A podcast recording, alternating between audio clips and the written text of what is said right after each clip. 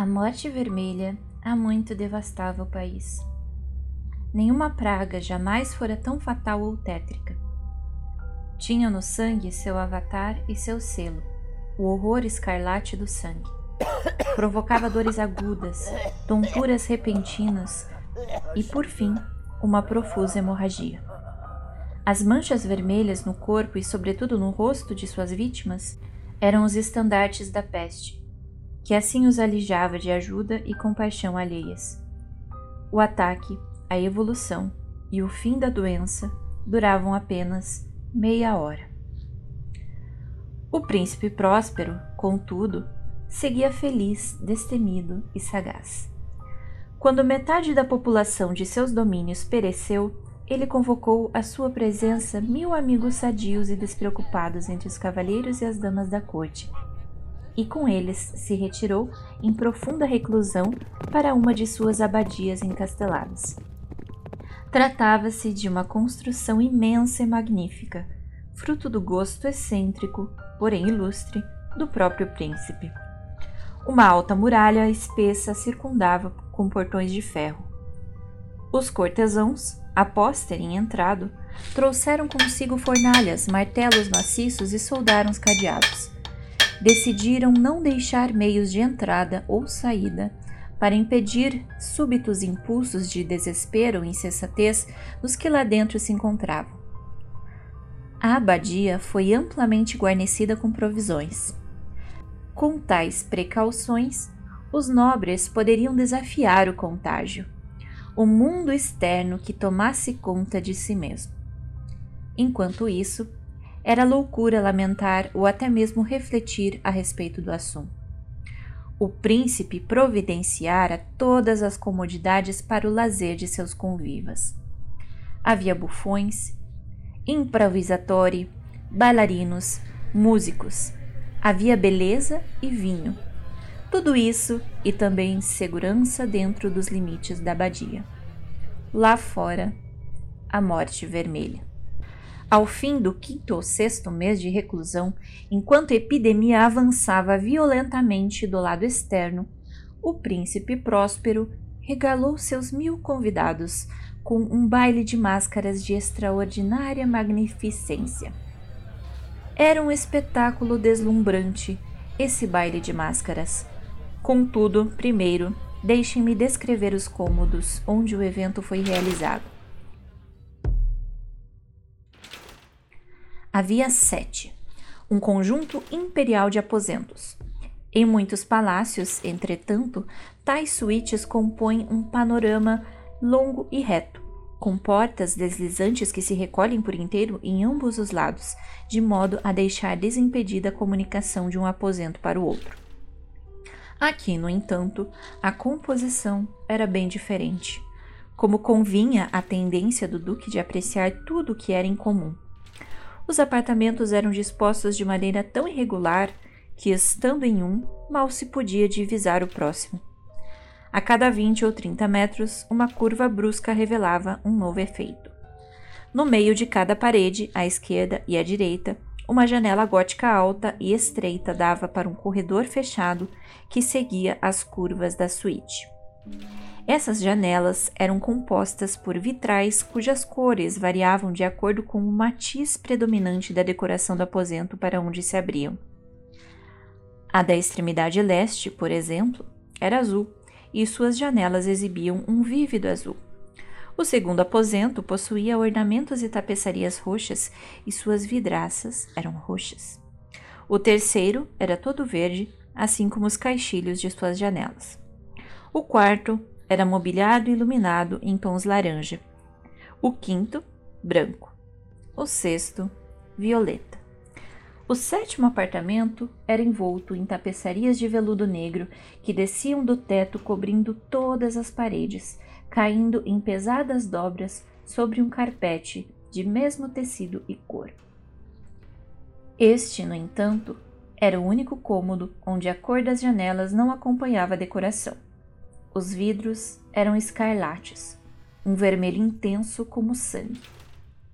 Em nenhum dos sete aposentos havia qualquer lustre ou candelabro entre a profusão de ornamentos dourados que se espalhavam por sua extensão e pendiam do teto. Não havia tipo algum de iluminação, oriunda de lâmpadas ou velas, em nenhum cômodo. Porém, nos corredores que interligavam as salas, em disposição oposta das janelas, erguia-se um pesado tripé com um braseiro de fogo que resguardava seus raios pelos vitrais e iluminava fartamente os cômodos. Surgia, assim, uma miríade de vultos vibrantes e fantásticos. Porém, no aposento negro a oeste, o efeito das chamas banhando os tecidos escuros filtrados pelos vidros vermelhos como sangue era extremamente aterrorizante e produzia, naqueles que o contemplavam, tamanha expressão de pavor que poucos entre os convivas tinham coragem de entrar ali. Era também neste cômodo que pairava, em oposição à parede oeste, um imenso relógio de ébano. O pêndulo oscilava com um som lento, pesado e monótono, e quando o ponteiro dos minutos contemplava sua volta, prestes a marcar a hora, os pulmões metálicos do mecanismo produziam um som claro, alto, profundo e de intensa musicalidade.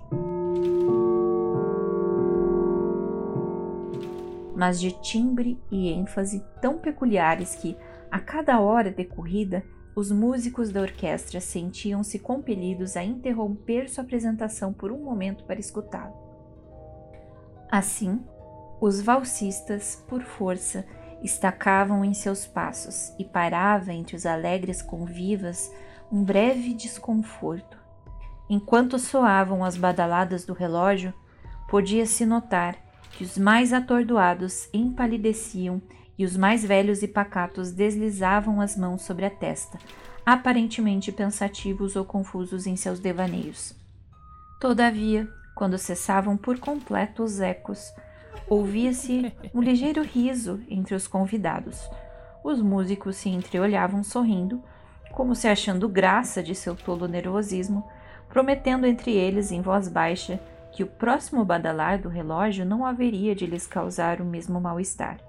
Mas, ao final de 60 minutos, que abocanhavam 3.600 segundos do tempo, sempre voraz, o relógio tornava a soar e repetia-se entre os presentes o mesmo desconforto, levando-os, mais uma vez, ao atordoamento ou à reflexão. Contudo, Apesar disso, tratava-se de um baile alegre e magnífico. Os gostos do Duque eram peculiares. Ele possuía um olhar primoroso para cores e efeitos. Desconsiderava modismos em termos de decoração. Suas ideias eram ousadas, intrépidas e em suas criações brilhava um fulgor selvagem. Alguns poderiam considerá-lo louco, seus seguidores sentiam que não era esse o caso. Era preciso ouvi-lo, vê-lo e tocá-lo para ter certeza disso. Os adornos móveis dos sete cômodos haviam sido, em grande parte, escolhidos por ele especialmente para o grande baile. Também fora seu gosto que imprimira personalidades aos mascarados. Eram de certo grotescos, Havia uma profusão de resplendor, euforia e sustos, muito do que se veria depois em Hernani. Figuras arabescas com membros e adereços trocados, loucuras delirantes somente concebidas por mentes insensatas. Havia muita beleza, folguedo e bizarrice, um toque tenebroso e muito do que poderia provocar repulsa. Deslizava de um lado para o outro pelos sete aposentos uma multidão de sonhos, e estes, os sonhos, contorciam-se dentro e fora dos cômodos, matizados por suas cores, parecendo ecoar em seus passos a louca música da orquestra. E logo soava o relógio de ébano no salão de veludo. Por um momento, tudo parava, tudo caía em silêncio salvo o badalar do relógio. Os sonhos paralisavam, pétreos. Entretanto, os ecos morriam. duravam apenas um instante, e um riso leve, abafado, passeava entre eles enquanto se moviam.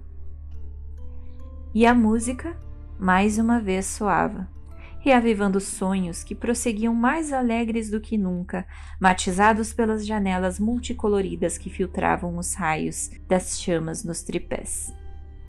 Porém, ao aposento mais oeste do sete, nenhum dos mascarados agora se aventurava, pois a noite desvanecia e fluía uma luz rubra pelas vidraças cor de sangue, e a escuridão das tapeçarias sombrias provocava temor. E aquele que colocava os pés no negro carpete ouvia escapar do relógio de ébano um abafado estrondo mais solene e enfático dos que os que alcançavam os ouvidos daqueles que gozavam alegrias mais remotas nos outros salões. Tais cômodos estavam lotados e neles pulsava febrilmente o coração da vida. E o baile seguia vivaz, até que por fim o relógio soou à meia-noite. A música cessou, como já contei, interrompendo também a evolução dos que valsavam. Repetiu-se a mesma interrupção incômoda de antes. Agora, porém, eram doze badaladas a soar no relógio, e parecia que, em virtude do tempo que transcorria mais demorado, os convivas mais pensativos acrescentaram maior energia às suas meditações. E foi talvez assim, do mesmo modo, antes que silenciassem os ecos das derradeiras badaladas, que muitos participantes da multidão do baile, vendo-se desocupados por um instante, atinaram para a presença de uma figura mascarada que, até então, não tinha chamado a atenção de ninguém. E o rumor provocado por essa nova presença, espalhando-se em sussurros pelo baile, fez surgir entre os convidados um burburinho, um murmúrio de desaprovação, surpresa e, por fim, terror, horror e repulsa. Em uma congregação de aparições tal qual a que pintei, poderia-se supor que nenhuma fantasia em comum seria capaz de causar tamanha sensação. De fato, naquela noite, a licença aos mascarados era quase ilimitada, mas a figura em questão havia superado o próprio Herodes e ultrapassado as fronteiras até mesmo do indefinido decoro do príncipe. Há acordes no coração dos mais inconsequentes que não podem ser tocados sem emoção. Inclusive para aqueles que já se entregaram à perdição, para quem vida e morte são tratados com a mesma pilhera, existem assuntos que não admitem brincadeira. De fato, todos os presentes pareciam sentir que não havia, nem na fantasia, nem no comportamento do estranho, graça ou bom senso. A figura era alta e esquelética, trajando da cabeça aos pés as vestes da morte. A máscara que cobria seu rosto fora criada para imitar com tamanho apuro a feição de um cadáver enrijecido, que nem mesmo um exame minucioso a reconheceria como falsa. E, no entanto, tudo isso poderia ter sido suportado, quiçá até admirado, pelos desvairados folhões ao seu redor. Contudo, o mascarado tinha ido longe demais, reproduzindo justamente a figura da morte vermelha. Seu traje estava coberto de sangue e sua testa ampla, bem como todo o rosto, estavam salpicados com horror escarlate. Quando o olhar do príncipe próspero caiu sobre tal imagem espectral que avançava lenta e solenemente entre os valsistas, como se para desempenhar seu papel com ainda mais prosperidade. Viram-no se agitar, primeiro com um violento espasmo de terror ou desgosto, depois com uma ira que lhe tingiu a face. Quem se atreve a nos insultar com esse escarno blasfemo nisso daí? Segurem-no e removam sua máscara para sabermos quem será enforcado nas muralhas quando o sol nascer, tá ok? O príncipe próspero se encontrava no cômodo leste, ou azul, quando proferiu tais palavras. Elas soaram pelos sete aposentos em um timbre alto e claro, pois o príncipe era um homem forte, Eu robusto, tenho histórico de atleta. e a música cessara com o gesto de sua mão. Era no cômodo azul onde estava o príncipe, com um grupo de pálidos cortesãos ao seu lado. De início, quando sua voz soou, o círculo mais próximo dele ameaçou avançar na direção do estranho, que naquele momento também estava por perto. Mas logo em seguida, o misterioso mascarado, com passos firmes e imponentes, aproximou-se do nobre.